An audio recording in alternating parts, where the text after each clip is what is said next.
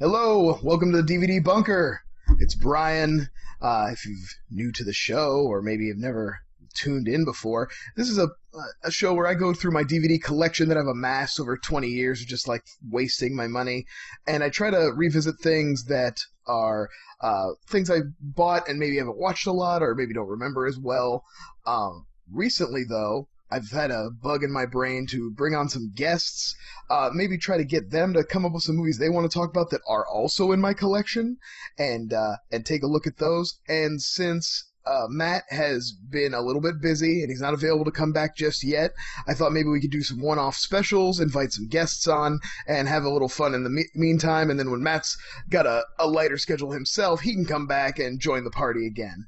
So uh, when I was thinking of people I wanted to bring on, I could not think of anybody better than my buddy, my fellow Buckeye, Ryan from the Ohio Review. Hey man, how's it going? It is going splendid, and I am so happy we are going to be talking about my personal favorite films and a, a movie I think is a masterpiece.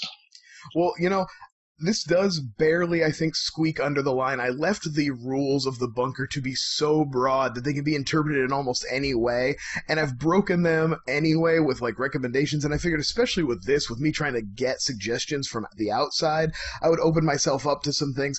This is definitely a movie that I needed to revisit because it's probably been closing in on like seven, ten years since I've seen 2000's uh, Best Picture winner Gladiator. Oh, so, Gladiator! Yes. What a spectacular piece of filmmaking and this is specifically your number one favorite movie you're saying. It, it, it, like, uh, it is. I, in my video where i did my top 10 personal favorites i after a very difficult debate because I, I just have a preference for sci-fi.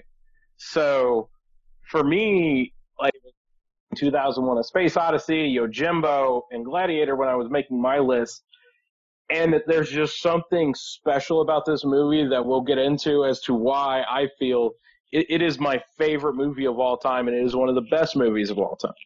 Well, that's awesome. Yeah, I was thinking too. You're a little bit younger than me, so like, what was your experience? Like, how old were you when you first saw it? Uh, and like getting into it, like, did it was it something you watched? Like, is it one of your early like favorites, or is it something you got into a little bit later? So it's an interesting story. I have never, I didn't get to see it in theaters. That is if they ever do a theater run of the of Gladiator, I will be thrilled because I've only watched it at home.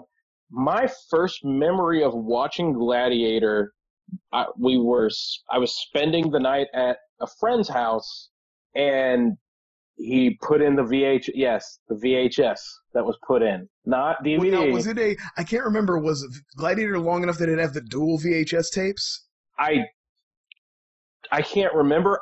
Maybe. I don't remember either. It's a pretty. Because you watched now. I don't know. Did you watch the extended cut? I watched I the watched extended the, cut. Now, if it now I know it was two hours and fifty minutes. That is yeah. a hefty runtime. That is a hefty on run, that extended run cut. So, I, but I don't think the extended cut ever came out on VHS. I think no. it just been the theatrical cut. Yeah, it was probably short even, enough to barely make it on one tape. They, they probably it probably was one tape, but they definitely forced it on there. And as a kid, what I gravitated towards it was the opening battle between the Romans and the Germans. Just the the fact that Ridley Scott was able to bring that to life in such a way to where even it like years later in high school, I'm taking Latin, and my teacher he shows this movie. It's like it's not historically accurate, but this opening battle is a great demonstration. Well, the battle was pretty accurate. Obviously, the story's not true. He's like, this is a great example of how the Romans and Germans would fight. It's just, as a kid, that's what gravitated towards me. And then I kind of forgot about it. The one viewing at his that house. Battle, that battle looks great and it's really well shot, but it's almost like in this post Lord of the Rings world, it's like kind of quaint. It's like, oh, just a small battle, you know. there's not like fine because there's not re- ten thousand orcs on the on the screen. So no, no, it's a great looking and like the action is really well shot and and, and it's really real. Like that's what I, like, that's what impresses me. There's not really any effects to it. That's just great costume work, great um, set design. Great, you know, props because they had catapults and all this great. Thing. So it's it's amazing yeah, that Ridley they were able to bring it to life. Timer for me, he's like definitely oh. one of my top five, if not maybe my favorite director of all time. And I mean, the man he has hits and misses, but even his misses are ambitious, and he, he's prolific. He works. He keeps putting out things, and like a Ridley Scott movie, no matter how bad it is, is always going to look like di- you know like dynamite. It's going to come popping off the screen. The man just like shoots a beautiful film, and when he's working on a good movie and he's shooting it beautifully, I mean the the mesh of that is is just top. I mean that's when the man wins Oscars. That's when he walks yeah. away. He's got. I mean how many career defining movies does Ridley Scott have? Five or six? That's crazy. Yeah. Some people are lucky to make two movies. Yeah, like most directors don't have one. Right. Some famous directors only have two. You know what I mean? And it's like they're well-known names, but like somebody. So it, I always stand for uh, for Ridley it's, Scott. It's just it's so interesting because you look at his filmography. It's so. This is not. I mean, I guess you could make an argument that maybe 1492, A Conquest of Paradise, was like him working towards it in 92, but his filmography doesn't lend himself to an epic swords and sandals film. Yeah, I mean, done, he had done period pieces, but not on this scale. Not I mean, on this honestly, and... nobody had been making like he really did up the game for blockbuster filmmaking with this too. Like post Titanic, because obviously Titanic is the standard bearer for when we were like, no, we're just going to spend all the money on movies. Yeah. But he did make a really big sweeping, and much like Titanic, it's it feels like an epic, but it also feels like a popcorn movie. Like it's it's kind of at times like trashy and dirty and kind of pulpy without but it doesn't lose its gravitas at all you know what i mean at least not no. for me yeah because um, it, it has a theme that i think resonates you know the theme of what is greatness you know because mm. the it's brought up throughout the movie the greatness of rome. You have you know at the beginning of the film russell crowe's maximus he's never even been to rome. He's fighting for a city he's never been to. So it and it's a theme of greatness within oneself one's country is something that can resonate even to this day. And it's just eerie because you know it gladiator comes out in 2000 and this is like peak of we're we're the greatest. This is right before 9/11, so it's like nobody's knocked us down in 10 years. Yeah, and that's a little bit of we, the parallel. We like we are Rome. Oh, look how cool we are. Uh, yeah. Oh, we're, we're doing so good. This cannot uh, never possibly end. and badly. Yeah. Exactly. And you know, it just it's so interesting how it's true to the politics of Rome while mirroring the politics that were happening in the early 2000s. It, you know, it's just Ridley Scott being a great director, obviously, and having a great, um, you know, writing team around it with uh, John Logan and Will, William Nicholson. That they yeah. did a great screenplay. Well, and there's also there's a lot of stories from on the set that they like Russell Crowe worked on the script a lot with these guys too, and kind of I think there was even some butting of heads between him and some of the writers about yeah. what he thought was better. And I mean, I think however that played out, which I imagine. Uh, it, it, was probably Russell Crowe getting his way because he's still in the movie, and had he not, yeah. he probably wouldn't have been. Yeah. Um, but this is a good time. I did want to talk about the cast just a little bit, real not the, oh, the whole, yeah, you the main, have to talk just about the main the cast because this is kind of like even though Russell Crowe had done some things before this, this is really his breakout and my first big introduction to him. I was uh, graduated high school in 2000, but I didn't like. I liked movies, but I wasn't a movie guy like I am now. You know what I mean? Yeah. Like, that kind of thing. So it's like I wasn't aware. He wasn't on my radar, and Gladiator comes out, and I mean, just skyrockets him and he's kind of an unlikely, you know, he's almost like a Bruce Willis, like he's almost an everyman. You know, he see him in this movie, he's not all ripped up. He goes up against some giant dudes, but he's, you know, reasonably sized. I mean, he's in good shape, but he he's not gigantic. The epitome of a great Roman general in the sense of he was physically like gifted, amazing man, but his intelligence on the battlefield it allows him to navigate that this is a great cast with great performances throughout the film too. And I'm a bit surprised that Russell was the only one to nab an Oscar. I re- I think you could argue Joaquin Phoenix's role as Commodus might have been better and probably should have warranted that best supporting actor. Yeah, I would I would agree with that. I'm not usually a huge Joaquin Phoenix guy. I mean, I think he's a good actor. I think he's very talented. I have I, I kind of think he's a little overrated. Um, but I think this might be this is definitely I won't even say maybe is definitely one of his best performances. Like, Oh, yeah. down. he embraces the sick, you know, yeah, and there's definitely some stuff in the extended cut that, That gets helped- that really gets at the heart of that too. Yeah, um, very true. Uh, Richard Harris, obviously great. He's not in it a ton, but you know, really adds that kind of like you need that old style, old school gravitas. Um, obviously, was the OG Dumbledore before he passed. um, and I'm a big fan. He's in my favorite Jaws knockoff, Orca. Uh, he plays kind of the the Quinn role of the crazed hunter guy. Yeah. Um, so a big fan of that one. Uh, Connie Nielsen. First thing I ever remember Connie Nielsen jumping on my radar would be Devil's Advocate, and that's maybe why I always kind of think of her and Charlize Theron together. Like she's like kind of like discount Charlize Theron. She's not never her career never made it quite the same spot. Uh, although big return this last year as Hippolyta in Wonder Woman. So Yeah. she was Yeah, in she- two movies. yeah, she she was great. Um, I just as I'm looking through this, I'm a I I feel like I'd have to go back and rewatch the award ceremony again. I didn't watch it at the time I was a kid. You probably weren't sure who was going to win because as I'm looking at these awards, it's all over the chart. Like there's no clear sweeping runaway for Gladiator. It won some minor awards, but until Russell Crowe won, you see, you know, Traffic, Erin Brockovich, um, obviously Crouching Tiger, Hidden Dragon. Just Oh, that should have won more awards too. uh, well, it ended up being um, five for Gladiator, Gladiator, and four for Crouching Tiger, Hidden Dragon. So it was a battle. good, I guess. And it's yeah. just one of those that I trust me. I had I worked with a guy. He cannot stand Gladiator purely because he felt Crouching Tiger was robbed of the best picture. He loves Crouching Tiger, so his love of Crouching Tiger makes him have a disdain for You Gladiator. Come on, people. You can love. You've got enough love in your heart. Just, just enjoy both. Enjoy both Yeah. of them.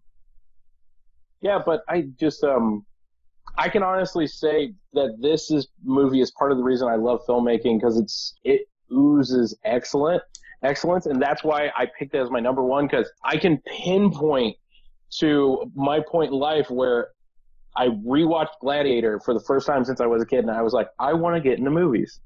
This is this is amazing. I want to get into this. That's awesome. Yeah, it just it impresses me. I can't, I love it to death. I Everybody, and, and you know, every movie fan has that movie that does that for them that opens them up like that. Um, so we talked a little bit about like the opening battle. I think that's a great.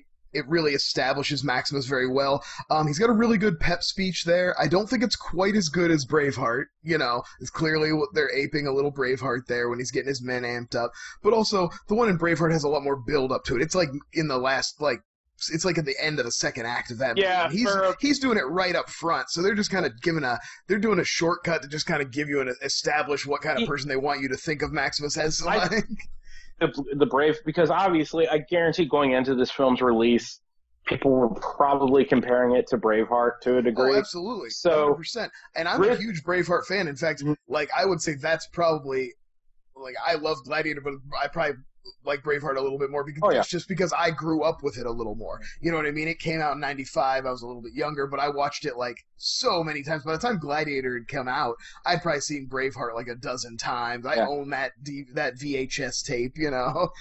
So I what I think what Ridley did was he subverted it. The big speech in front of the army. We're going to do that at the beginning, and the best moment for Russell Crowe is that speech at the end about the idea of Rome. That it's not this great general in front of an army. It's in front of a mob that a mob of people that can be swayed by bread. The idea that is Rome. I probably what won Russell Crowe his Oscar was that final speech because that's just it's a chilling speech. Yeah, I would agree with that. I think that's a, a great way to look at it, and I think too, like I said, I think they're just u- doing a lot of they're kind of using that speech at the beginning as a bit of a shortcut to like give you an idea of who he is, and they- they're like they're banking on the fact that you're going to think of Braveheart. They want you to. They're like think of this guy like that, brave, heroic general, do anything for his men, leader of men. Take that into this so we can get started. Um, so like the whole idea here at the beginning, uh, you know, Marcus Aurelius is dying. He wants to, he wants Maximus to take over his power, but only really long enough to like ensure the like the not restoration, corrupt. yeah. Right. And he the- wants to like sure restoration of the Republic. Senate. Exactly, and then the end game is to turn over full power to the democracy of the of the Senate, and and but he has to like you know he wants to clean up first. Yeah. But you know obviously this interferes with Maximus's plan, which is he just wants to go home, be a simple farmer. You know this is your classic. Uh, This is one of the Wick great situation. Yeah, exactly. of classic John Wick situation. Like does the thought I was hero out, doesn't want the power. in. the hero who doesn't want the power, so he's the best person for it. That's what that's what Marcus Aurelius. If he would have, you know, his greatest flaw was telling his son before returning to Rome. He never, if he knew how corrupt a Commodus was, he I never. mean, he did should have because told he him. didn't trust Commodus. You know, to he he like he he knows in his own way, but he doesn't know enough to like make sure he has somebody in the room when he talks to Commodus about it because Yeah. he's just like, well, well, uh, Maximus is off thinking thinking it over. He calls Commodus in and uh, tells him, "Hey, you know, you're not fit to rule, and we're just I'm just gonna shut this whole thing down." And uh, Commodus doesn't take it great, Nope. and he hugs him to death, which I think is a good like I like that the suffocation that kind of like I mean it's pretty on the nose the like Oh, you know I'm actually legitimately like suffocating you with my hug, but uh but I think it works. I think it's a good moment. you know uh, that, for that. yeah yeah and the dynamic between commodus and marcus aurelius just that father you know because that's a that's a very real thing. Oh, the 100%. failures of my son are on me. That's a great bit of thread that stays throughout the movie as you, you know maximus feels the pain the death of his family that he couldn't save. Commodus in the extended cut you don't really see it in the theatrical cut. In the extended cut you see that struggle you know that scene where he's lashing at his father's um Oh yeah, the statue, the the, Yeah. the bust, yeah. yeah the bust you see that and it it just that's a great thread that they keep going throughout the film when Maximus comes back, you know, or, or he gets called back and he finds out that uh, Marcus is dead, he instantly knows something's up. And Commodus is all, you know, hey, one you get one ta- chance to pretend this is cool and not call me out for this, or you know, then you know we got to be enemies. Of course, he's not going to do that because we already know that he's super honorable because that's the whole thing they've established with everything up until this point. Yep. So, um, uh, Commodus has him arrested and is going to take him out and have him executed.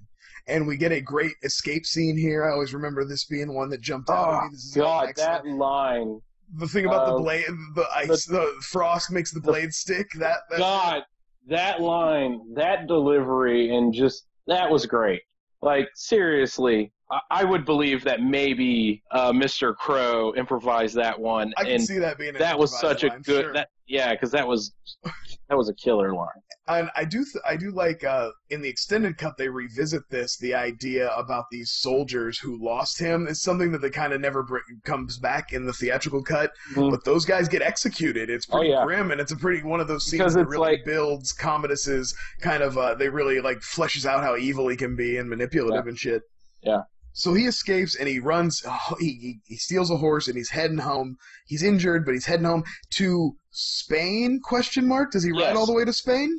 Because I Um, call him a Spaniard, but they never do. They ever officially say that he does actually live in Spain? Or Yeah, yeah, yeah. I had to look into this. Yes, he he makes it. Yeah, he's from Spain, which it's during the Roman era was. I'm gonna say this wrong. Well, I mean, he was definitely Spain was definitely within the Roman, I guess. Hespen. Oh, it was it. It was He- Hespenona. So it's like that was the term for it. You know, it was by this point in Roman history. Right, so it may it makes sense that he makes it to Spain, finds his family's living there. They're desecrated.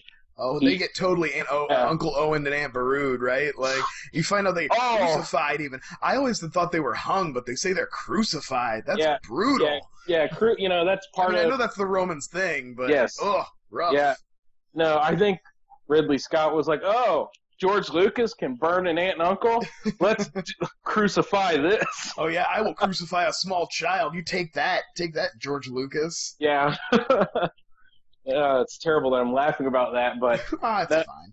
but no, it makes sense that he makes it to Rome, makes it to Spain, and that's where he's founded by slavers that take him to North Africa. It's a little bit more plausible than say his family residing in southern France and somehow he ends up in no Yeah. closer to Spain, closer to Africa. So, but No, yeah, that's fine. I'm fine with all that. Um, so yeah, he's half dead. They pick him. Some slavers pick him up. We meet Djimon Hounsou, who is basically kind of fulfilling that like the friendly guy in hell. You know, you're in the worst Yeah, situation, but there's like one friendly face. there's one dude who's yeah, he's cool. He's Red from Shawshank. You know, like, he's Oh, your yeah. buddy. um, Yeah, I've always liked Diamond too. I wish I would see him in more stuff. Un- Unfortunately, his career he's kind of like just. I, I hate uh, to say it, wizard in. Shazam, right? That's Yeah. the next big thing that he's got Which- coming out. That I'm excited for because at the very least, that's a bigger role than I think the last thing I saw him in was Guardians, as just that henchman. It's like Yeah, he needs you're more. probably He's a good I mean, I'm sure he's been in stuff since then, but nothing I can think of off the top of my head. Yeah, but I think one thing that impresses me is we get Oliver Reed's less great perform. You know, before he passes away, he was great in this movie. Oh yeah, he's really as good As. Proximo. Oh man, yeah, for sure. Um, and he buys uh, Djimon Hounsou and Russell Crowe. He buys them from the dude from The Mummy. The guy is the this the little film is full dude. of little cast bits that I love because you got the dude from the Mummy who bought him, and then the Germanic guy who is like the the big guy. Yeah, the trainer, dude from Beerfest. I love that. yeah, That's yeah, amazing. I love that. from Beerfest. That's so good. Yeah, I like that. That guy gets a little bit more in the extended cut too. He's like got a little bit of development for his character. Just about you know they have like one little scene where he gets a few extra lines. Yeah, I did want to talk about. I'm not super familiar with Oliver Reed's you know career, but I know he's a he was a uh, you know kind of a classic guy who's in a lot of older films, and this being his last movie, I remember that being a thing when he when it came out that he had died, and this was like very early, early, early CGI face replacement, and I think. When they redid the extended His- edition, they updated a little bit because it looks pretty good. From Yeah. what I they can were tell. they got his brother to help finish it. tell finishes. So- yeah, Paul it, it's it. yeah. It, this was before Paul Walker. I know. So that actually, Paul Walker Oliver redid it. Exactly. Yeah. Mm-hmm. He was great as that gruff, pissed off. I'm just trying to make money to survive. Gladiator. it's like living on the edge, like somebody who does like independent, like semi-pro wrestling in a way. Yeah, like a like a promoter who does wrestling shows out of like a high school gym, basically. Yeah, Yeah. absolutely. That's totally the vibe. Um, so we finally get our first actual gladiator match in the extended cut at the literally the one hour mark is when they open up the doors and the guy comes out. You know, they come out and they're. I like the setup here where they're they take one guy who they think is weaker and one guy who they think is strong and they chain them together. Oh, that was so great. That's a good. That's a smart. I like. That's a. That's a cool one. And I like the way it ends up making getting so Russell Crowe and Djimon Hounsou get to be together because they because Russell Crowe wouldn't fight back during the training, so he's got the yellow mark. But they end up being, of course, totally badass and whooping and killing everybody. You know. oh yeah, that was great. They And the big dude I like, of course, when he frees himself from his partner by chop. The guy died. I like that he didn't kill the guy himself. He waited for the guy to die legitimately, but then, then he chopped his hand off arm. and just freed Yeah, himself. that- yeah. God, that was so fantastic. I love that. And I think what Gladiator does really well is it could have fallen into the trap of we're going to overdo the Gladiator fights. It's going to be this movie's just going to be nothing but fighting, fighting, fighting. And Russell Crowe s- separates them where it's not too slow. Like he could have had the big fight in the beginning there's and really then only like five big action sequences, like Any- gladiator action sequences in the whole movie. And I think in the extended cut, it feels like there might not be quite enough just because of the additional stuff. But I think in the theatrical cut, you're right; it's just perfect. Like they're they're spaced out well enough, and they're each different enough. There's like different things going on in them to keep them interesting. Yeah. You know. Yeah. So no, and that this is where I think my controversial point. I enjoy both cuts, but I I I think I like the theatrical cut a little bit more. The stuff that's added is great, but I don't think improves the movie. And most of the time, I prefer the Ridley Scott director cut. I think Ridley Scott, as a whole, you look at his filmography, the director cut is usually He superior to the made Kingdom theatrical of cut. Heaven a really good movie with that director's cut. People didn't give it a chance. Oh chance. God! That is such a travesty that it were. I saw that in theaters, by the way. I saw actually- that theatrical cut, Yeah. and I was fine with it. And then I Oh, saw yeah, the director's cut, and. I'm like, oh, oh shit, this is how you make a movie about the Crusades. But no, I think you're right, and I think that um, there's some stuff in here, like some of the stuff they add in, the scenes they add in are good, especially like performance wise. You get some a lot more stuff from uh, Lucia, Lucia, Mhm. and um, you get some good scenes with her and the senators kind of scheming and plotting, and you learn a little bit more about that. But I think those scenes also, like you said, they kind of take away a little bit, like seeing Like you don't need those him- scenes to understand. Those Right. scenes are great, fine, but they don't. and I think they I think they kind of dilute the revenge, the like like the whole idea of Maximus wanting to get to Commodus and that being the thing. They kind of like dilute that a little bit with the politicking with and having being like, Mhm. oh, we'll get you out, and then you you know you do this and you bring back the army and and. That's I know that's in the theatrical cut too, but it's like trimmed down a lot. Yeah, I think the scenes No, I with them actually saying. like sitting and I in a room think and kind of what talking Ridley it out. does really well with this is the evolution of his revenge.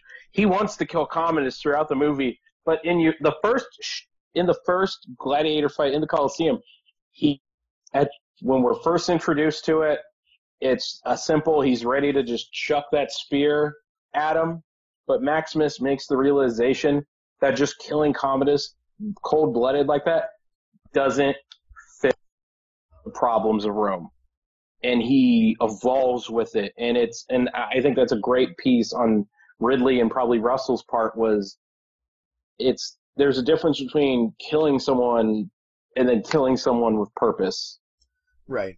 Well, and I think you see the flip side of that coin from Commodus too, where he realizes that he can't just murder Maximus because he'll just instantly turn him into a martyr. Yeah. So now they're at this impasse where they are both like in a situation where they want the other one dead, but there's so much now kind of riding and hanging in the balance that they have to be like more careful about where they how they do it and why it happens and Yeah. like what the perception of it is.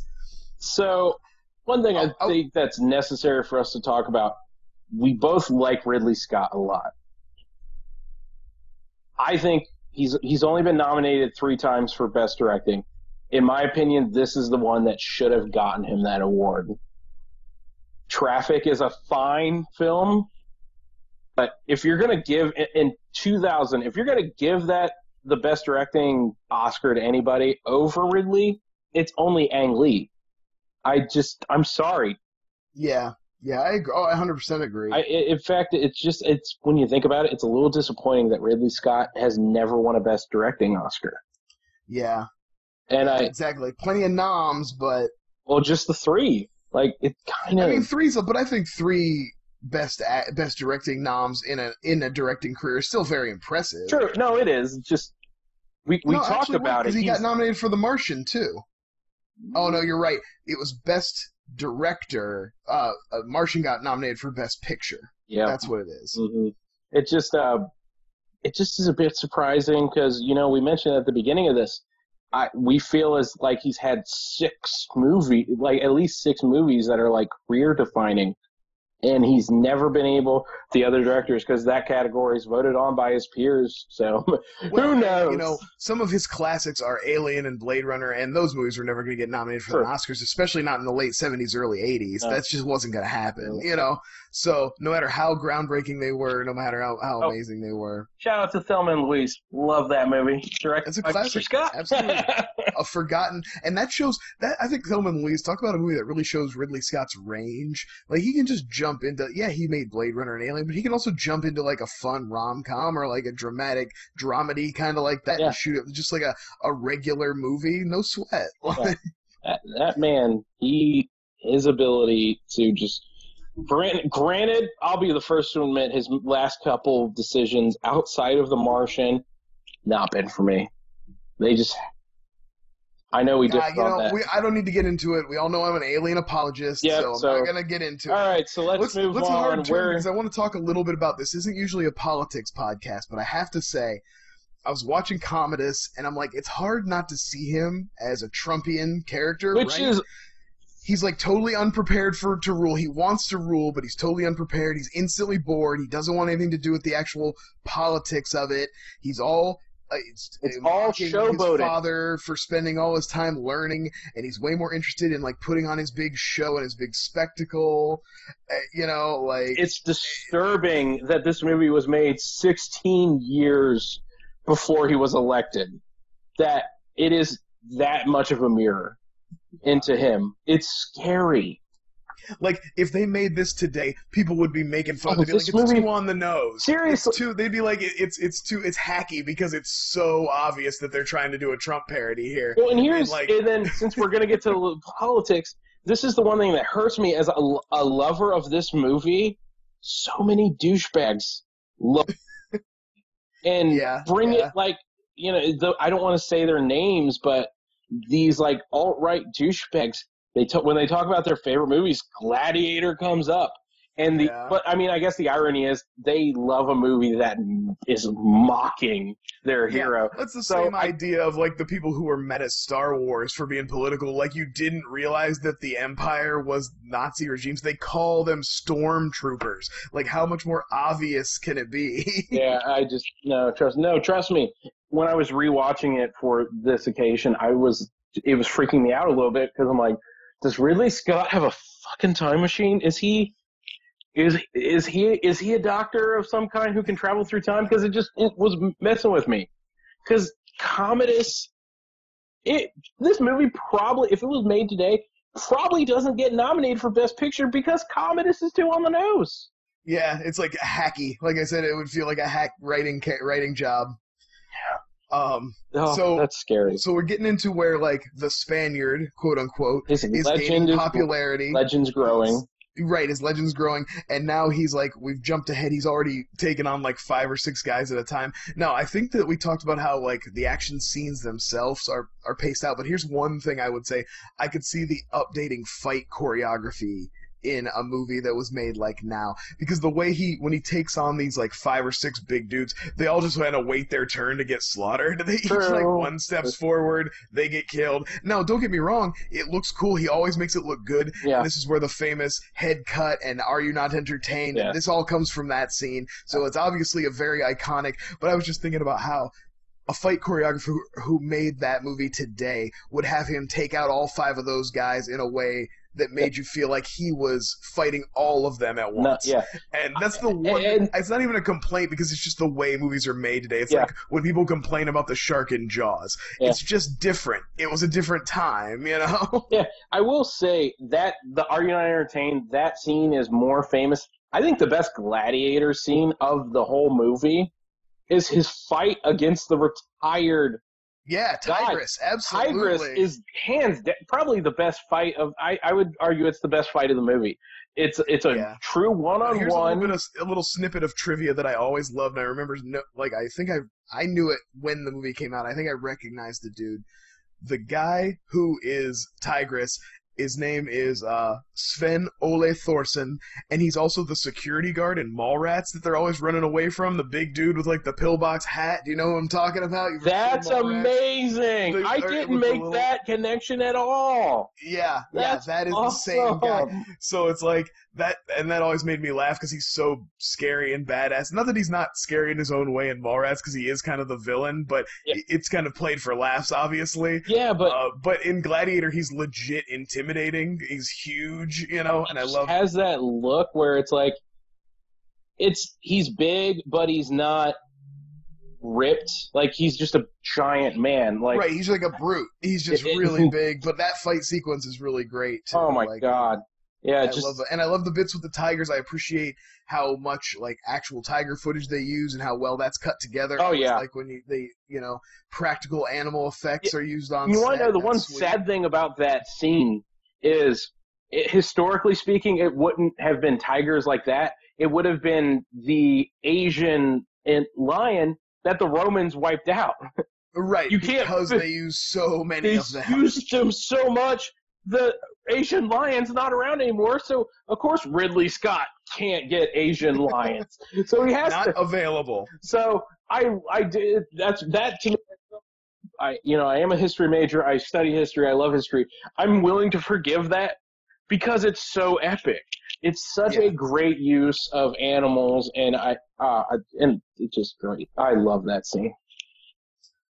um, before they get to Rome, before they actually go in for the Commodus' big, uh, you know, festival that he's throwing, uh, you know, uh, Russell Maximus is kind of like a little bit.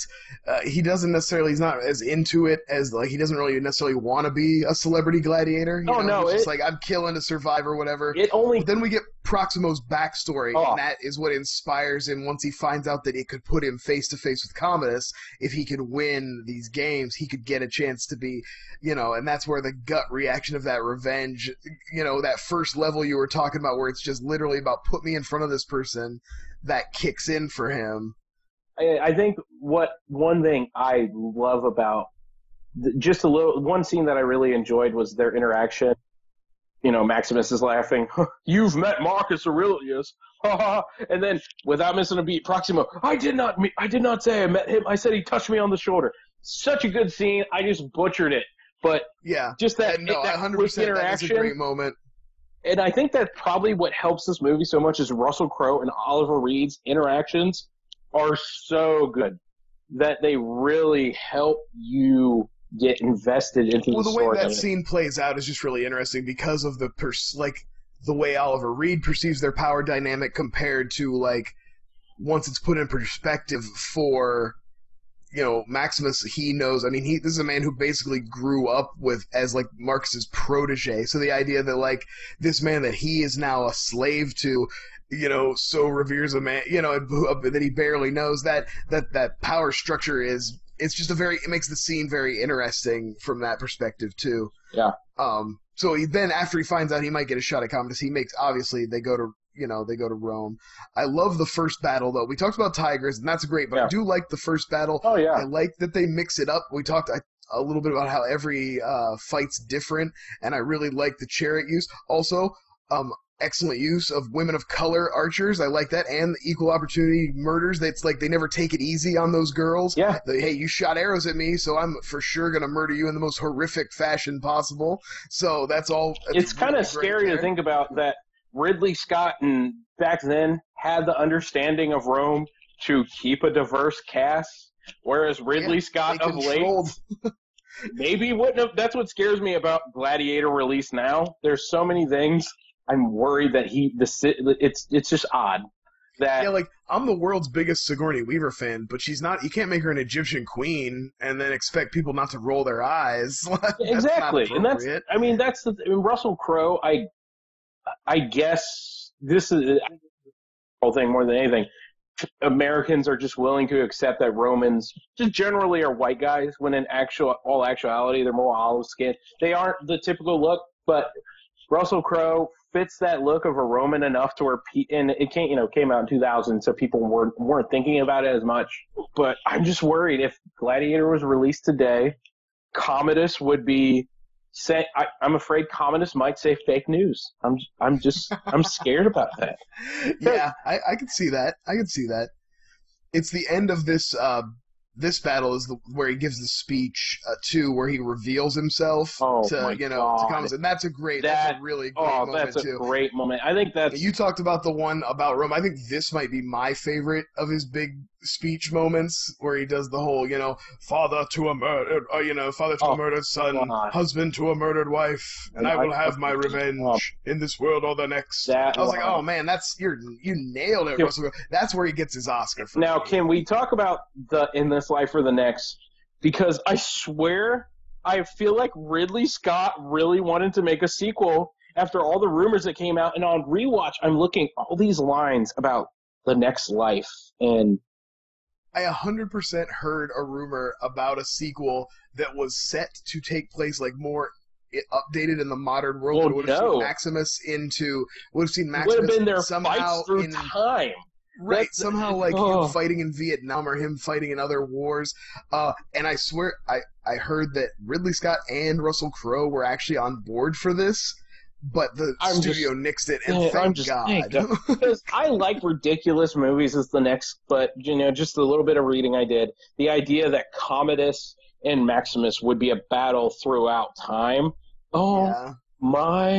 you could see it being like a cloud atlas where like they kept showing up in these different time periods and having this conflict over and over. Well, Almost see, now like you're a, making like me now you're making me interested.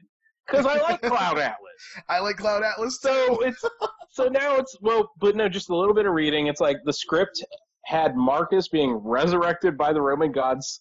It's like, oh no, Yeah, so oh we're gonna no. like we're gonna like this kind of really gritty, grounded movie. I mean, we're just gonna we're just gonna go straight into the gods, huh?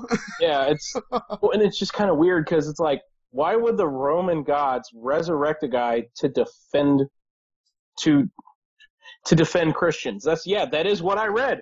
Why would the Roman gods defend Christians? Like, doesn't that not make sense? Uh, yeah, I- The Roman Yeah, wouldn't the Roman gods be like, no, I want him to they're get like, rid well, our descendants are all over the world now, and I mean, eventually Rome switched over to Christianity. That on a kind of on a whim, so whatever, it's cool. Yeah, but no, I just glad because you don't the first when you watch it without knowing about the sequel, you don't notice those lines. When you know about the idea of the Marcus versus Commodus throughout time, all those little hints scare the crap out of you. Like, oh my god, he was really going to do this. oh Lord, I hope not. Yeah. Um. Uh, It won't So- happen now. I mean, I think Scott is just at a weird point in his career where I don't know what the man does. you know, I don't know, but I always I was just saying this. I was I was talking to somebody else. I think we thought that it was done after Prometheus, and then we're then The Martian comes out, so we're only one. Ridley Scott could come with a hit at any time. He just needs the right script. I think that's where he gets hung up. I think that's the problem with the Alien movies. Is he's been too involved I- with the writing. I hate to I say think it, I love directing, Ridley. he's got the directing nailed, no sweat. But I think he's like he's too wrapped up in what he needs in his to. I think he needs to find a writer. I think he needs to find a writer who's going to keep him in check. I think. I see, think, I think he needs a writing Covenant, partner. he had his ideas and he like he couldn't balance wanting to get his stuff, which I really like. He couldn't balance it with also trying to please people and make it feel more like a quote unquote alien movie, and that's it suffered for that. Yeah. So I think if he can get somebody to help him balance his stories a little better, and then he just focuses more on the directing. Yeah. I, like I said, I think he's hundred percent a, a top notch director all the time, and you know, I'm not gonna say he's he doesn't always mess things up. I think, like I said, some of the stuff in Alien Covenant, the ideas that are underlying there are very interesting. he has great ideas. He just didn't David execute it. In my, in my opinion, yeah, I don't I think, think he he didn't execute it.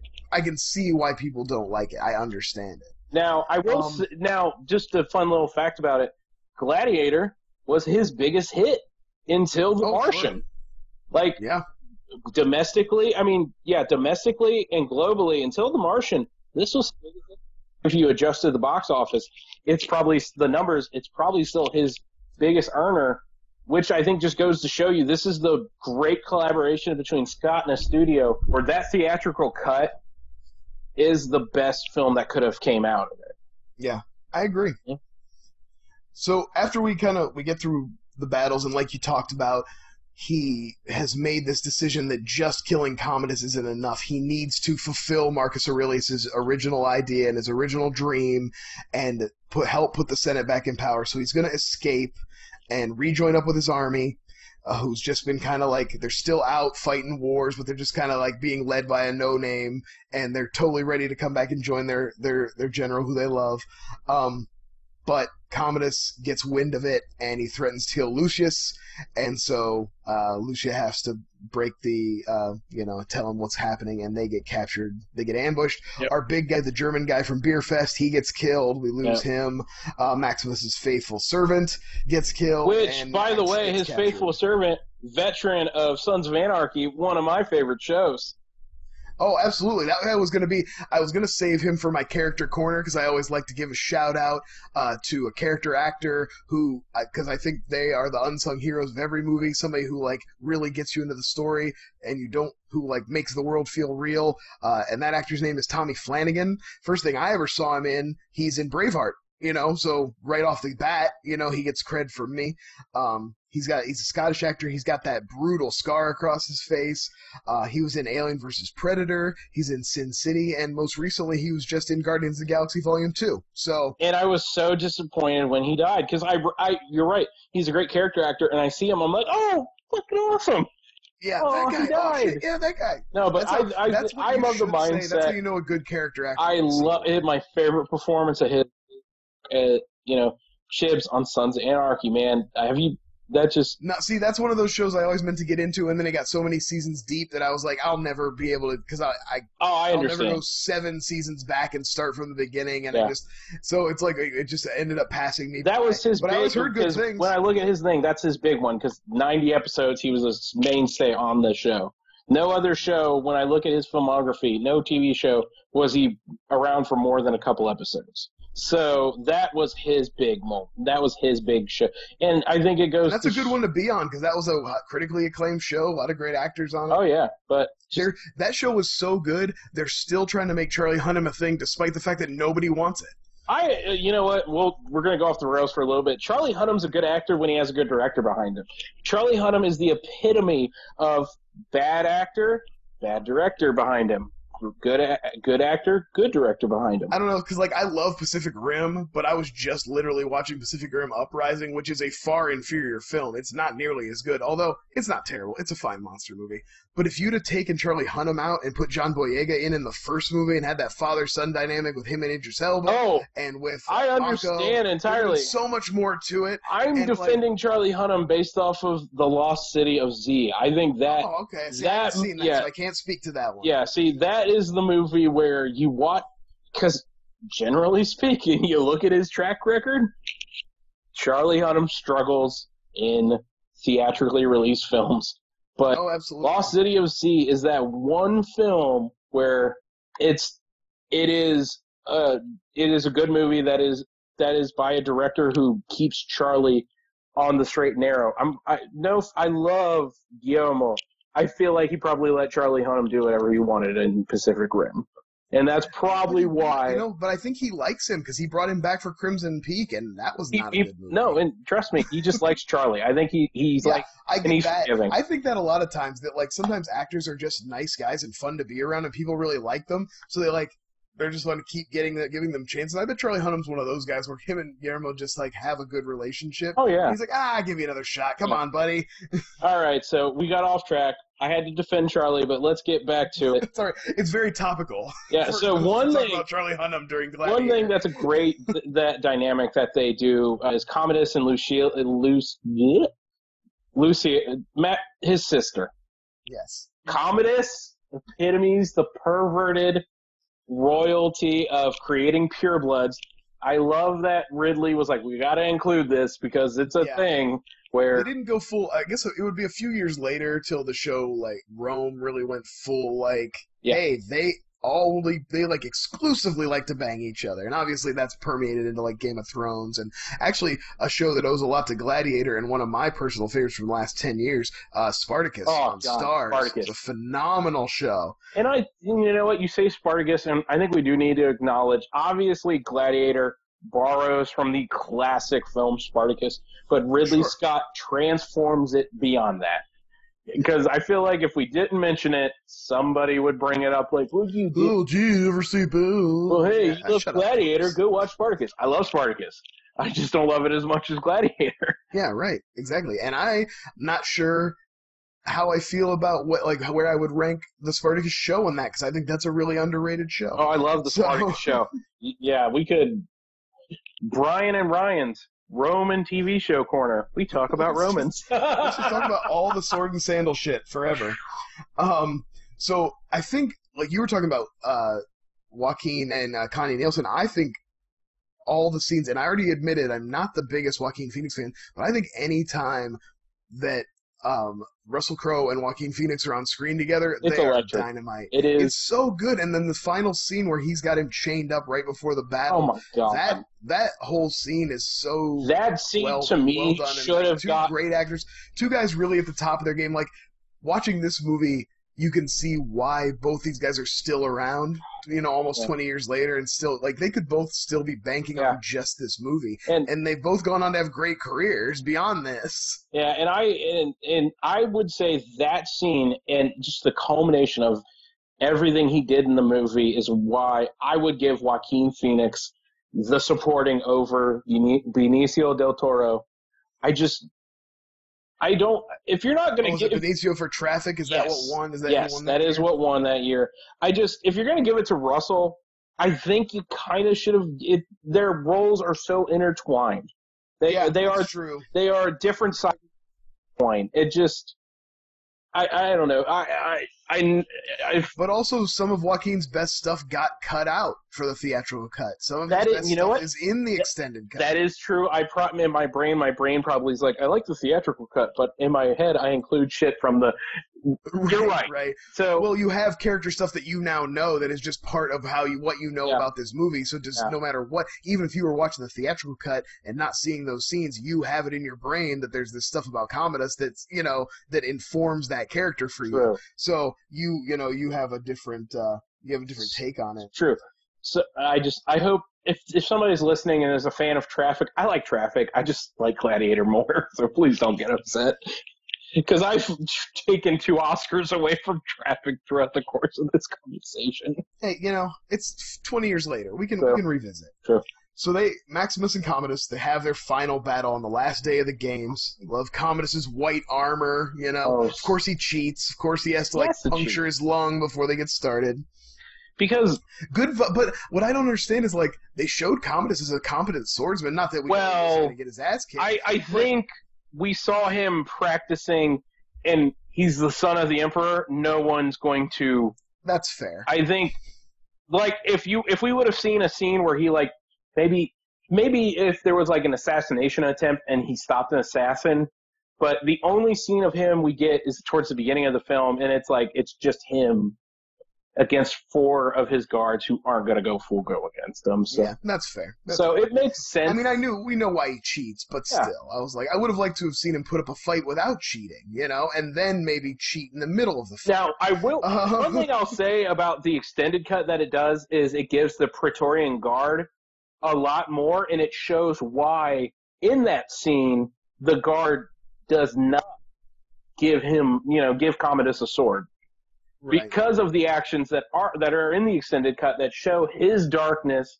and shows the Praetorian Guard like, whoa, why are we backing this guy? He's a Right. Well, and he was like Maximus's right hand man too, so he's like getting a little bit of re- retribution, you Yeah. know, at the end there too. Um, I like too that like they throw hands a little bit, like the Oh, swords yeah. go down and they actually get to like throw down with a little bit. I like that they they got dirty, they got messy.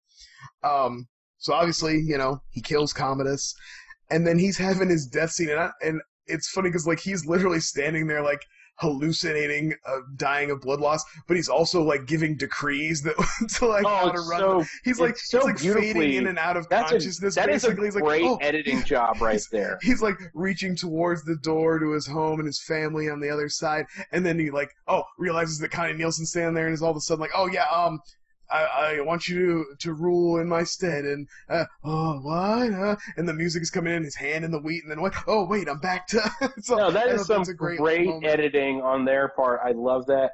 And I think what I truly like, just an explanation point, is the fact that he is his his body's carried off, and they just leave Commodus on the ground. yeah Fuck him. yeah. Let him let him rot in the Coliseum. And I appreciate that they subvert the horror trope, and it's it's Juba who's the last dude who lives. He doesn't Oh, die. yeah, yeah, Uh, yeah, Panther survives. Good for them. yeah. It's like, oh man.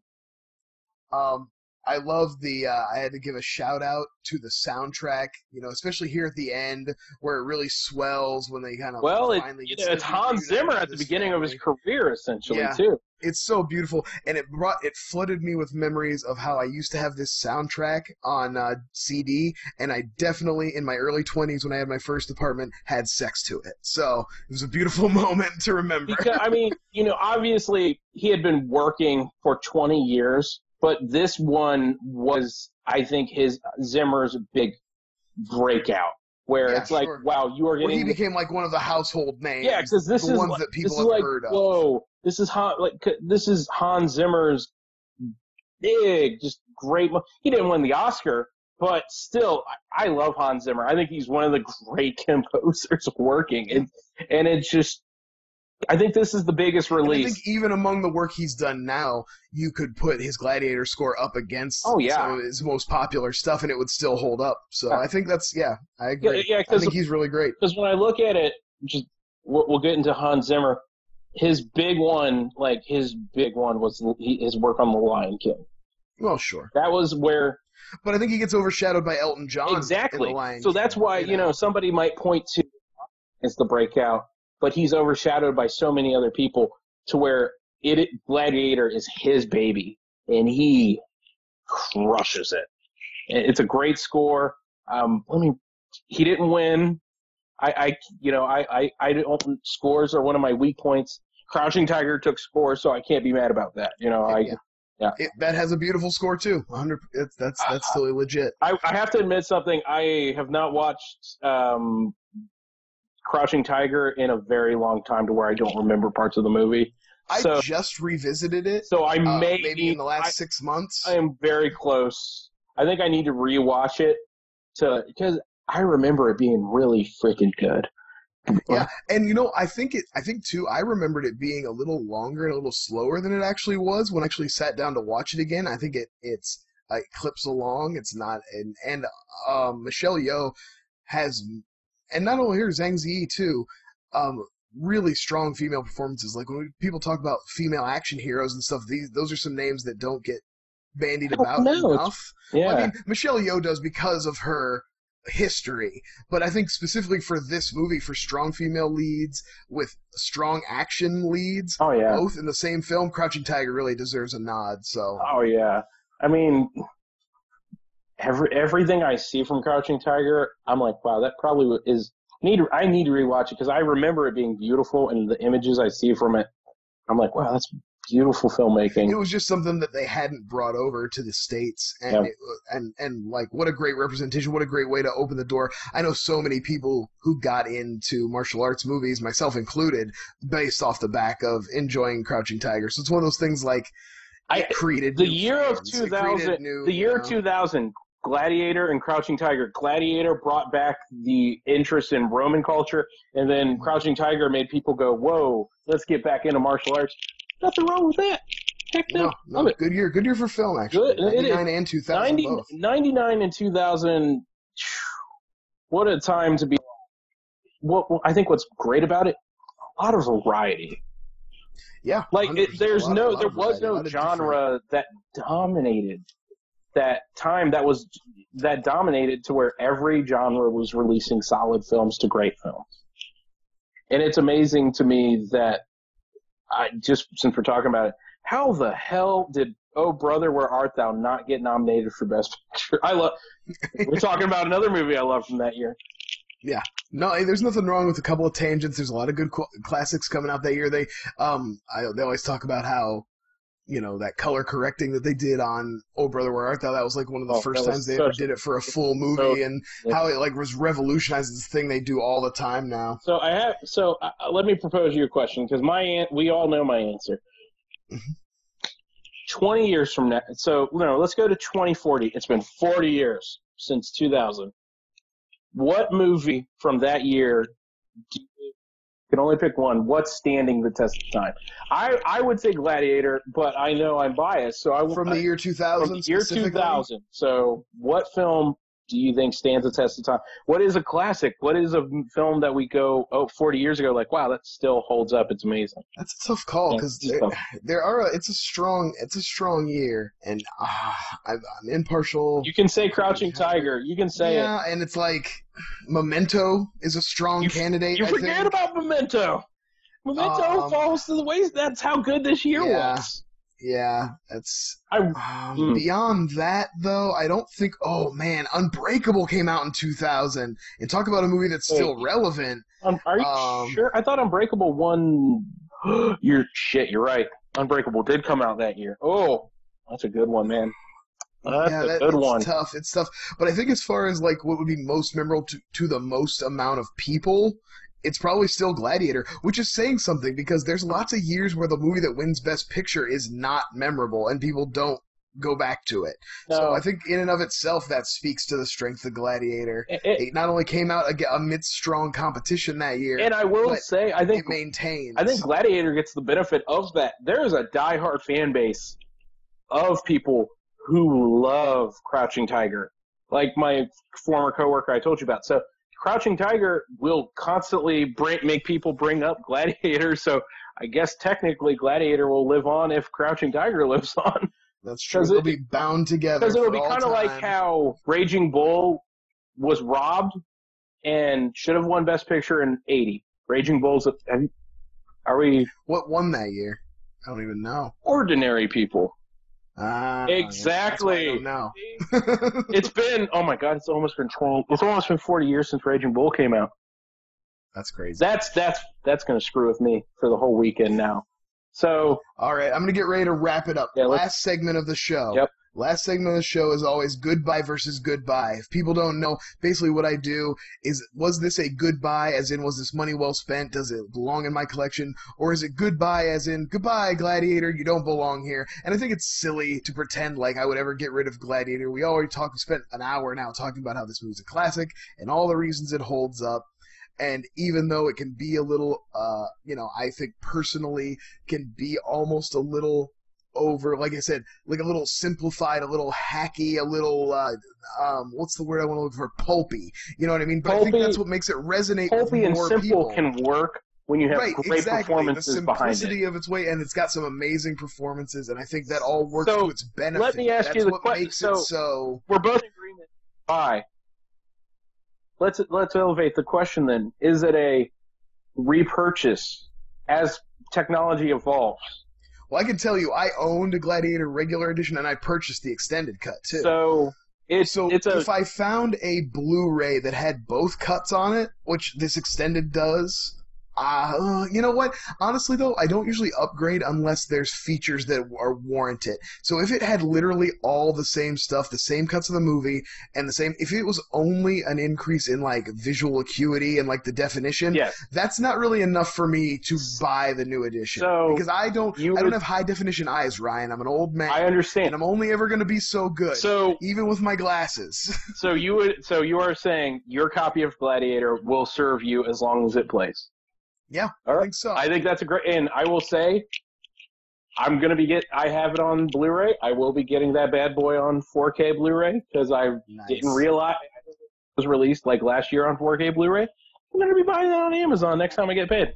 Oh yeah. Or I was realize that. you could probably that's Gladiator on 4K Blu-ray is probably the perfect thing to go on sale for like seven dollars Oh, on Black oh, Friday. God, well, now now you're gonna make me wait because that's actually genius because it's full price old right enough, now. Exactly. It's old enough that it's like uh, you know an Those older four- film, so it's got kind of it's not brand new, but even though it's a new transfer, it's one of those perfect things for them to put Yeah, on sale. So, just a couple more months. It's not even that long. Those fine. 4Ks rarely dip under fifteen dollars. Oh yeah. The only 100%. 4Ks that are under 15 are bad movies in it's the 4K. same way when it that it was when Blu-ray first came out. Yeah. You know, for a while it was like you'd be lucky to catch a Blu-ray under fifteen bucks. Yeah. Well, man, hey, thanks a lot for coming back and doing my first kind of special one-off. Uh, thanks for picking Gladiator. Gave me an excuse to go back and rewatch a classic. And uh, do you want to throw out any plugs here at the end, man? no plugs for me personally, but I just want to say I love what uh, my buddies Joe and Ashley Davis are doing um, on Geek to you know their streams. Geek to me, I like it all. I like what you're doing, brother. I like you know I love the bunker. I like the flyover. Uh, the flyover state uh, podcast you're doing, man. You you're, you guys are doing really well with that. I like it a lot. I hope I get to throw in some thoughts someday because I'm- those guys, you know, they're just they're taking baby steps. You know, Oh, yeah. just doing bi-weeklies. It's you know, you got a great pros. crew of people there who are really smart guys, and you guys have a great dynamic amongst each other, which is why I really enjoy it. And then, um, when is this going to go up? Because Uh, you know, I am not even 100% sure. I'm trying to pump out my last couple uncuts of Yeah. my YouTube versions, and Yeah. I got a couple episodes banked, so it might be a little while. so, hopefully, when this goes up, are the tough champion, and you've Oh, reclaimed your belt. But we will see. So yeah. you- So you're we're, che- we're on the road. We're on the road to recovery The right road now. to recovery. I got my first. you got uh, two really smart people. I'm not gonna lie, Kim is a daunting challenge for you. Yeah, absolutely, and absolutely. Yusef, I love you, sure talks a lot. I like you, Yusuf. You're a good guy. It to me, this is a battle of heavyweights between Kim and Brian for that shot at taking down Kim. Kimber. Yeah. Well, yeah, I, I'm looking forward to that. It's it'll be good to get back in the ring again. Same thing with doing the bunkers again and getting the bug to do that. It's like I'm I'm ready. I took enough time off now. I can start to maybe try and do a little bit more fresh Yank those out again, as, uh, at least for a little while. You know, we'll see. We'll see how long it lasts. Yeah. We'll see how long I can keep my attention. I'm a I'm a busy man, Ryan. You know, I'm very important. I got a lot of a lot of irons in the fire. It's like a on that. cat with a laser pointer. It's like, oh, That's true. About this thing. Oh, nope, nope. I care about this thing now. Yeah. I, I, I might get distracted. I get a little distracted. Distract- It happens. oh yeah. All right, man. Thanks for coming. Uh, you can find me obviously on Twitter at Hercules. Uh, you can find Ryan at the Ohio Review. Uh, check us out. Hashtag DVD Bunker. You can find old episodes of the Bunker on uh, YouTube. Also, if you're but if you're listening to it here and you found this stream, they're here too, and they're longer, and we use swears and say dirty jokes in them. And we just It's don't much care. better.